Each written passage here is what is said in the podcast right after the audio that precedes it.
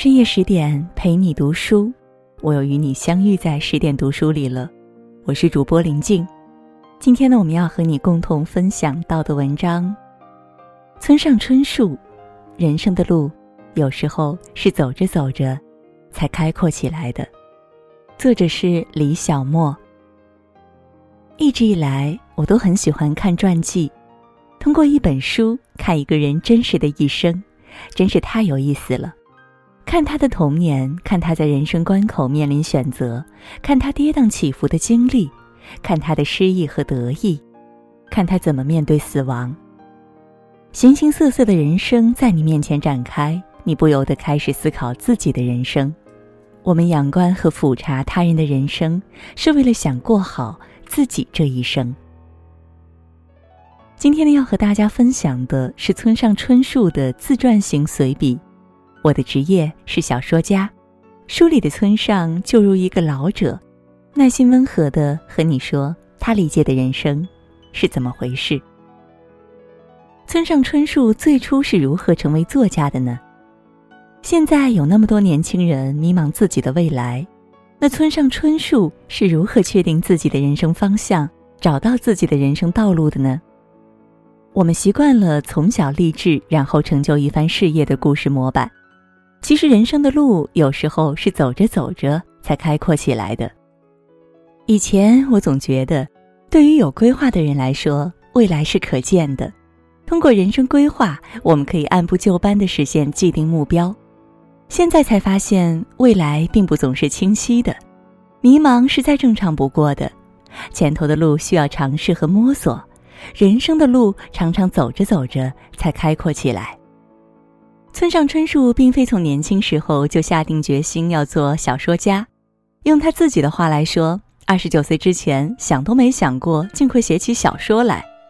他大学没毕业就早早结婚，后来也没做上班族，而是和妻子一起借钱开了一家小店。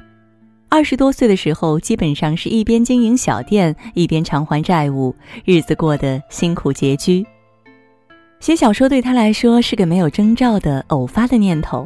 那天，他在神宫球场一面铺满绿草的斜坡上看棒球比赛，晴空万里，生皮冰凉，心情愉快。当时，他的四周因为比赛中一个漂亮的进球响起稀稀拉拉的掌声。这时，一个念头毫无征兆，也毫无根据的陡然冒出来：对了，没准儿我也能写小说。没有什么野心勃勃的计划，就是一种坦率而强烈的冲动。但就是这个偶然浮上心头的想法，完全扭转了村上春树人生的轨迹。白天忙于经营，深夜才能挤出时间，所以每天等家人睡下了，他就在厨房的餐桌上用四百字一页的稿纸奋笔疾书，写出了自己的第一部小说《且听风吟》。一年后，他接到文艺杂志群像编辑的电话，告知他投稿参赛的小说闯进了新人奖的决赛。这个时候，村上把自己投稿的事儿都忘了，甚至连书稿的复印件都没有留下。所以，写小说是意料之外的事。写的第一部小说《且听风吟》最终获得群像杂志新人奖，也是意料之外的事。村上说：“如果这部作品不知所踪，他大概再也不会写小说。”这个奖引他走上了职业作家之路。之后，他继续写小说，后来把小店转手，成为了职业作家，不断的创作，立体的构筑起自己的作品体系。现在呢，他的作品已经被翻译到几十个国家了。我相信很多人都曾经冒出过类似这样或那样的想法，但将想法付诸行动的人却很少。我们今天当然知道村上春树所取得的一切成就，但回到最初的原点想一想。如果当初他产生了写小说的想法，却从来没有动笔，我们今天还会知道有这么一个人吗？未来的路是走着走着才渐渐明朗起来的。如果永远不踏出那一只尝试的脚，就只能在原地无意义的叫嚷着迷茫、焦虑，没有方向。这种可悲造成的人生无建树，常常藏着一味安慰剂。即把自以为是却从未发挥出来的潜力当成实力，仿佛只要他愿意，一切唾手可得。村上在厨房餐桌上写出的《且听风吟》获得了文艺杂志群像的最佳新人奖。有一天，村上春树的一个高中同学到他的小店来说了句：“那种玩意儿都行的话，我也能写出来。”就走了。被老同学这么一说，当然有点生气。但那会儿，村上春树初出茅庐，对自己也没有什么信心。他想，也许自己写的真的不怎么样。这个事情有趣的后续是，不过后来也没有听说这位老同学写出了自己的小说。多少人就是这个冷言冷语的高中同学呀？把那些没完成的事，通通当成我有能力做，只是我没去做而已。我要是认真做，也能做到的事项。去尝试吧，不要想那么多，不要得失心那么重，先做了再说。我欣赏村上春树的人生态度，他想开店的时候就借钱开店，想写小说的时候就深夜挑灯书写。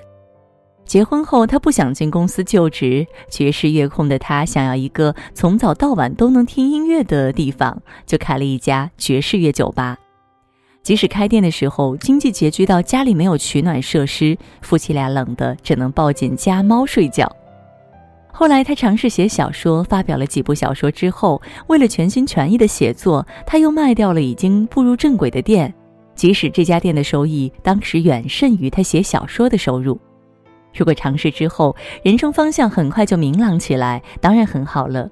如果找到更喜欢做的事，或者不幸的进入了死胡同，那就调整方向，没什么大不了的。说实话，在命运面前，我们十分渺小。如果注定拥有不了一个计划周全的人生，那就干脆放心的把生命的绳索递给命运。二十多岁的时候，村上春树为了还债和经营爵士乐酒吧，吃了不少苦头。这些阅历为他日后写小说提供了珍贵的生活素材，但他最可爱的是，他并没有因为从那段艰苦岁月中获利而劝年轻人要多吃苦，而是极其坦诚地说：“如果不吃苦就能过关，当然不吃更好。但如果刚好陷入困境，不妨想想，尽管眼下十分艰难，可日后这段经历说不定会开花结果。”找不到方向的时候，去尝试，去行动，去摸索，未来的路就渐渐的明朗起来。可是真的找到了一个愿意付出心力的方向，如何走得远，又是另一个难题。村上春树说，写作这么多年，日本文坛有很多横空出现、才华横溢的新人，常常因为一部作品声名大噪，但能持久创作一下的却很少。大多昙花一现，很快销声匿迹。除了写作本身，写作之外的干扰太多了。村上能走那么远，有一个很重要的原因是始终保有初心。所谓初心，就是真正让你心生喜悦的东西，能让你内心充盈着力量的东西。你是自由的，你所做的是内心真正想做的，不是为了去和别人对抗和较量，也不是为了取悦他人，获得他人的认可。村上春树写作的初心是什么呢？是写作能让他感到快乐和自由。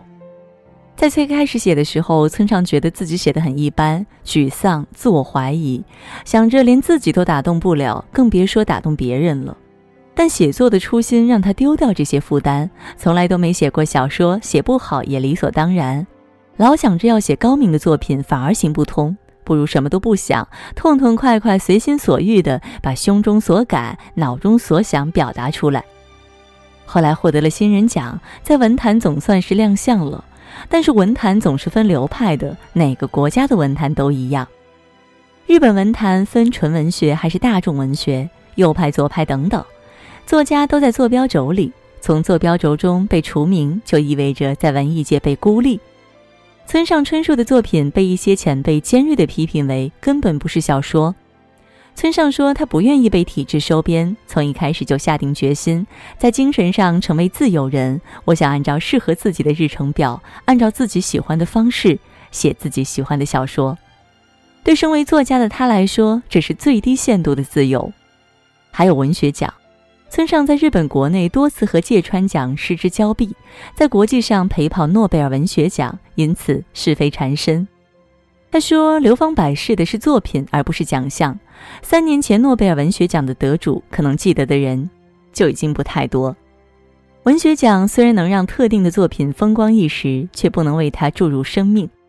他不愿意去做文学奖的评委，不喜欢接受太多媒体采访和出席公开活动。”因为作家最重大的义务是为读者写出高质量的作品。他还给自己规定了不接受约稿，写小说是因为他想写小说了，而不是因为有截稿日期。他希望自己的写作是自由的、快乐的，而不是苦役。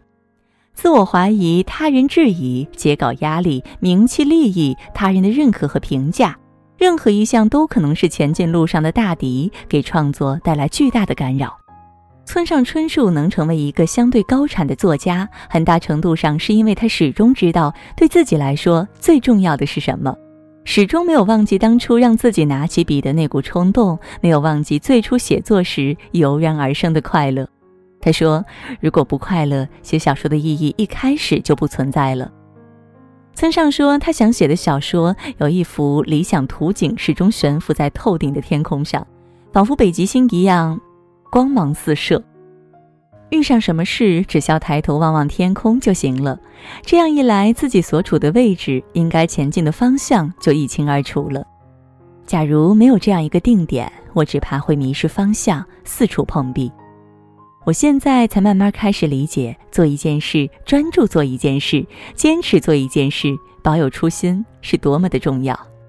如何拾回初心呢？村上说，道理非常简单。那就是做一件事情的时候，你是否感到快乐？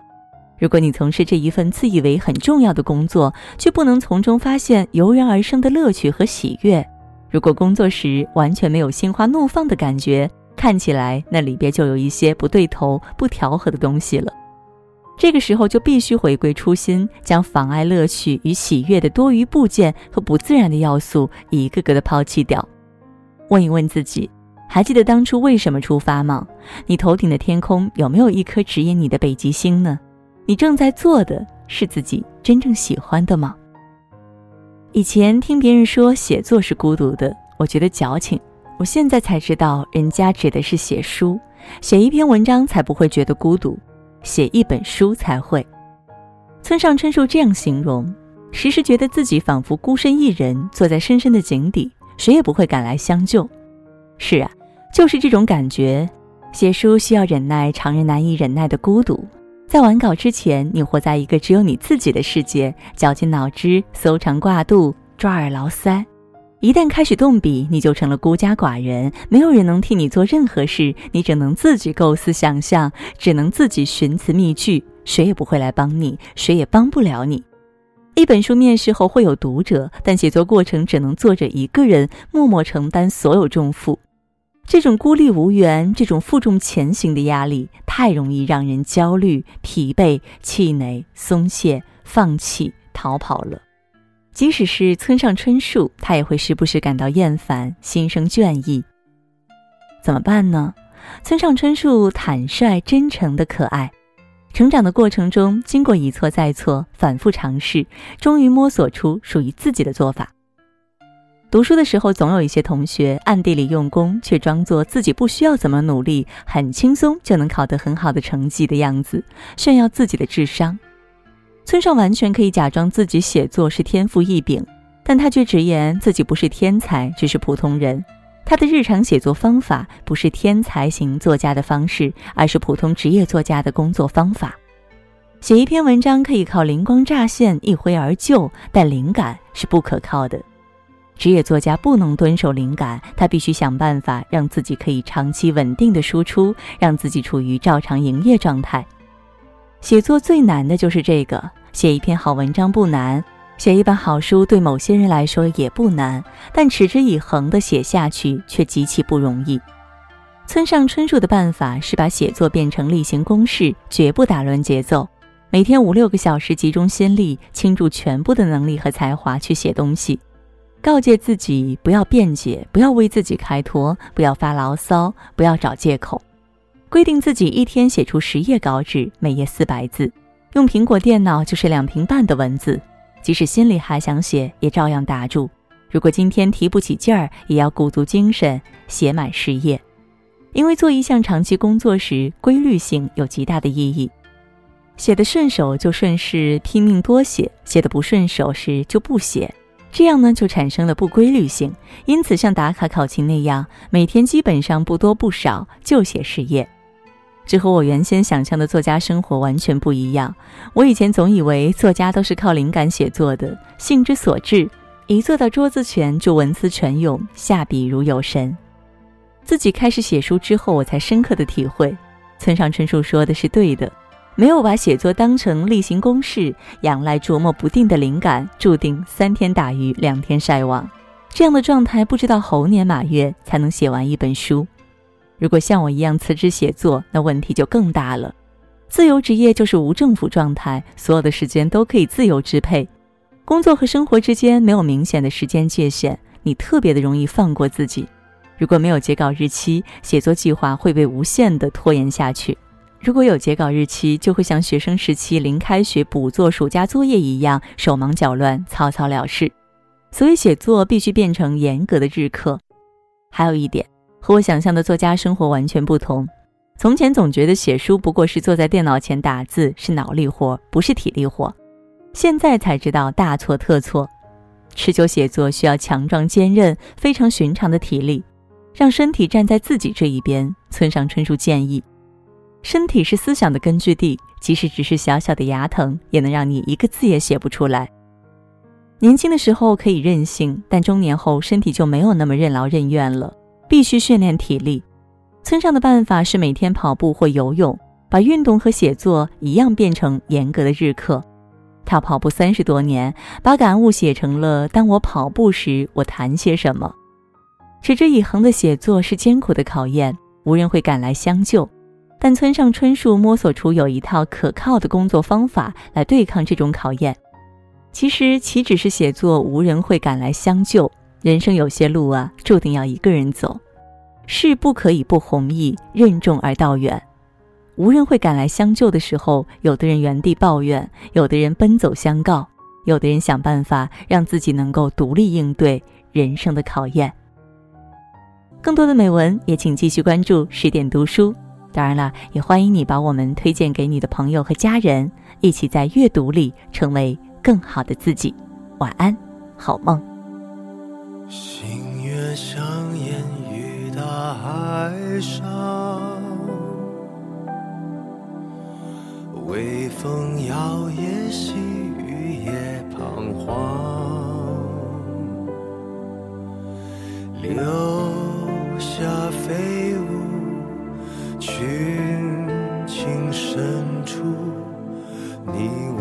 曾相遇的地方，